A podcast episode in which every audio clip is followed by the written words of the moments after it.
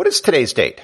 If you answer that question, most likely you are going to give an answer based on a calendar that goes all the way back to one put in place by Julius Caesar. Caesar's calendar, aka the Julian calendar, was pretty good, but it developed problems over time, so it was modified in 1582 by Pope Gregory XIII. This calendar, the Gregorian calendar, is what we've been using for the last several hundred years, and it works pretty well. Find out how the calendar of a Roman ruler and a Renaissance pope came to be on this episode of Everything Everywhere Daily.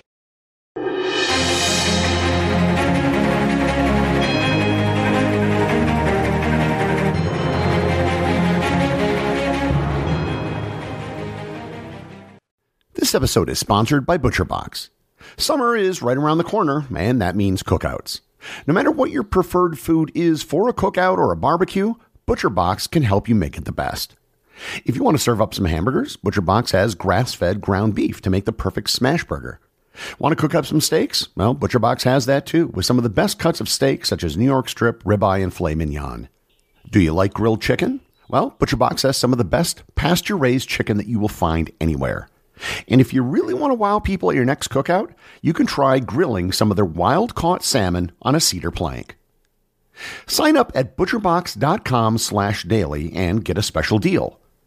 ButcherBox is offering my listeners a free for a year offer plus an additional $20 off. You can choose salmon, chicken breasts, or steak tips free in every order for a year. Sign up today at butcherbox.com slash daily and use code DAILY to choose your free for a year offer, plus get $20 off your first order. This episode is sponsored by Heaven Hill Bottled and Bond Bourbon. I recently had the chance to try Heaven Hill Bottled and Bond, and I can attest to its exceptional aromas with hints of caramel and vanilla intertwining with its oakiness, which provide a well-rounded flavor profile. Taking a sip is akin to experiencing a piece of bourbon history firsthand. Heaven Hill Distillery may be America's most quintessential bourbon distillery. Established in 1935 after the end of Prohibition, the distillery was established by the Shapira family and has remained a family owned distillery to this day. In 1897, Congress passed the Bottled in Bond Act, which set forth strict rules for any bourbon labeled bottled in bond. Heaven Hill Bottled in Bond bourbon goes beyond the stringent requirements of the law by aging its bourbon for seven years, not four. The end result is a gold medal winning bourbon that truly stands out. Available nationally, look for a bottle at your local store. Heaven Hill Bottled in Bond. Heaven Hill reminds you think wisely, drink wisely. This episode of Everything Everywhere Daily is sponsored by listeners like you. Creating a daily show like this isn't easy. Researching, writing, and recording a daily show takes quite a bit of time, and you have to do it every single day. Over on patreon.com, there is a small but growing community of listeners who support the show with their donations. In addition to showing your support for the show, you can also get some extra benefits as well. Depending on your level of sponsorship, you can be listed as an associate or executive producer of the show. There's monthly original wallpapers for your desktop and smartphone, as well as merchandise like stickers, t-shirts, and hoodies. Depending on your sponsorship level, you can also submit ideas directly to me, because this is a daily show and I need a lot of show ideas. Next month, patrons will also be able to get monthly ebooks of the episode transcripts as part of their support. As new projects, products, and events roll out over the next several months, patrons will have first dibs on everything. If you would like to be a sponsor, go to patreon.com slash everythingeverywhere or click on the link in the show notes.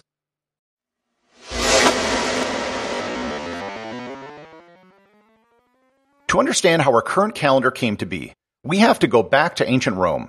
Not just the Roman Empire or the Roman Republic, but way back to the Kingdom of Rome. The calendar used by the Romans at that time bears a resemblance to our current calendar, but it was radically different.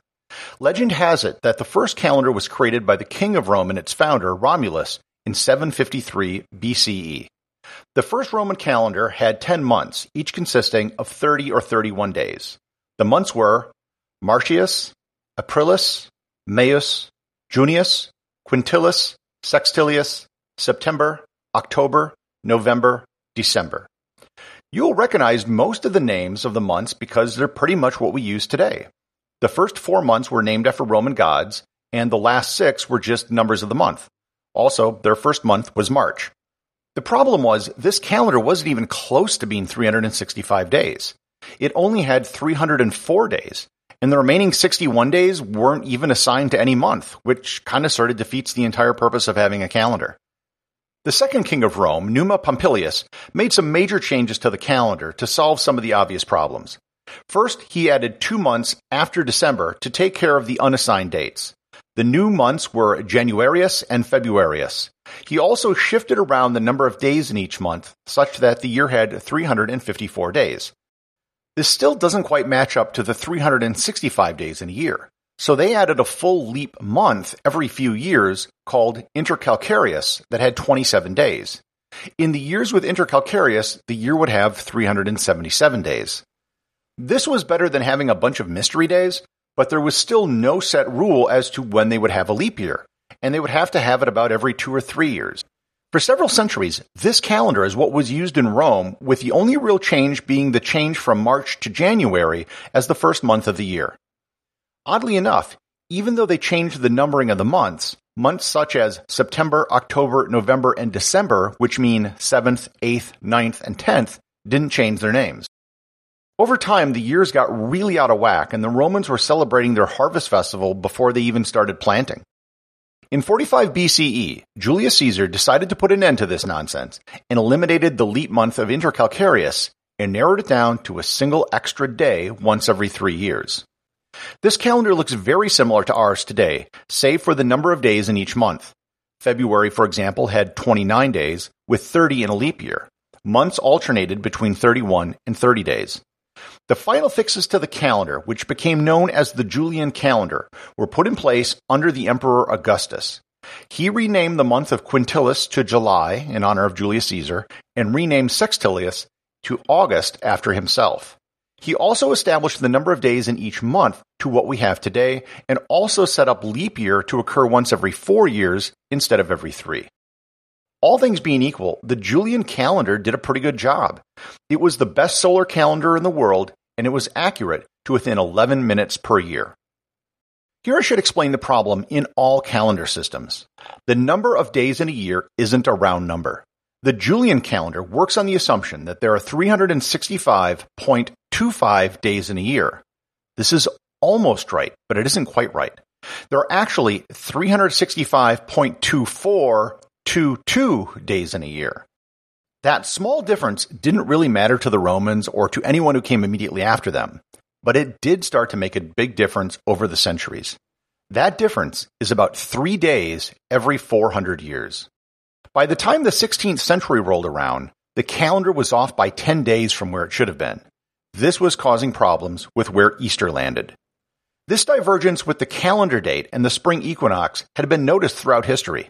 The Venerable Bede noted in the 8th century that the date was off by more than three days. Roger Bacon noted at the beginning of the 13th century that the difference was seven or eight days. Starting in the 14th century, there was a visible need for reforming the calendar to get things back on track with the seasons. The plan for fixing the calendar was developed by an astronomer by the name of Aloysius Lilius. He realized that if the calendar was off by three days every 400 years, the simplest thing to do would only be to have 97 leap years every 400 years. Thus, he created the simple rule that changed the Julian calendar into the Gregorian calendar. A leap year shall be every four years, unless the year is divisible by 100. But those years that are divisible by 100 are leap years if it is also divisible by 400. By adopting the system of leap years, you reduce the error in the length of a year down from 11 minutes per year to just 26 seconds per year. Changing the system of leap years every century wasn't really a big deal. Getting the calendar back to where it was supposed to be was a very big deal. It would require a one-time jump ahead in the calendar to compensate for the drift in the Julian calendar over the centuries. In 1582, Pope Gregory XIII bit the bullet and set in place the new leap year change but also said that they were going to jump ahead 10 days to correct the Julian calendar. On October 4th, 1582, people went to bed and they woke up on October 15th. October 15th, 1582 can be considered the first day the Gregorian calendar was in effect. However, it didn't take effect everywhere. Technically, the Pope only had the power to change the calendar in the papal states where he ruled. In Catholic regions such as the rest of the Italian peninsula, France, Poland, Spain, and Portugal, they did adopt it right away. Other countries in Europe resisted, however. Orthodox countries like Greece and Russia didn't want to change because the reform came from the Catholic Church. Protestant countries like England and Sweden didn't want to change because the reform came from the Catholic Church. The adoption of the new calendar took several centuries. The longer some countries waited to change, the more days they had to adjust for. The initial change in 1582 was 10 days, but it was 11 days after 1700, 12 days after 1800, and 13 after 1900, which is the difference today. Most of Germany, Switzerland, Denmark, and Norway came on board in 1700. England, and by extension the United States, adopted the Gregorian calendar in 1752. Russia, Romania, Bulgaria, and Greece didn't adopt it until the early 20th century. The most recent country to adopt it was Saudi Arabia in 2016. They were on the Islamic lunar calendar, but moved to the Gregorian calendar as a cost saving measure. Because there are 11 more days in the Gregorian calendar than in the Islamic calendar, that meant they could pay civil servants the same annual salary, but get 11 days more work out of them. It was basically a pay cut in the form of a calendar reform. One odd case of transitioning was Sweden.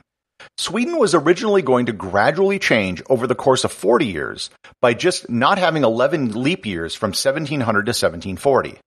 It would have left them in a state where their calendar wouldn't have been in sync with anyone for four decades. Their transition wasn't managed very well, so after a few years, they decided to go back to the Julian calendar. To do this, they had to add two days, which they did at the end of February 1712. They had two leap days, including the only February 30th in history. They eventually bit the bullet and did the change all at once in 1753 like everyone else.